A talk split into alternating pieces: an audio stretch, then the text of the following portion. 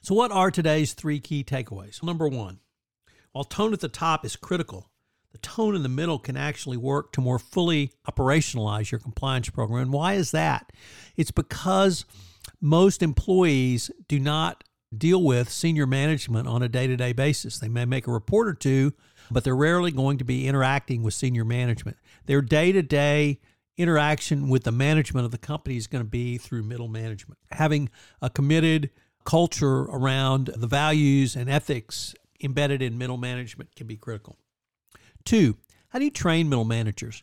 Do you train them to listen? Do you give them a toolkit by which they can respond if someone comes to them with concerns, complaints, or other issues. This is not something that I think typically companies think about, and I would ask you to consider that from the compliance perspective. And that leads to number three what's the compliance toolkit you provide to middle managers?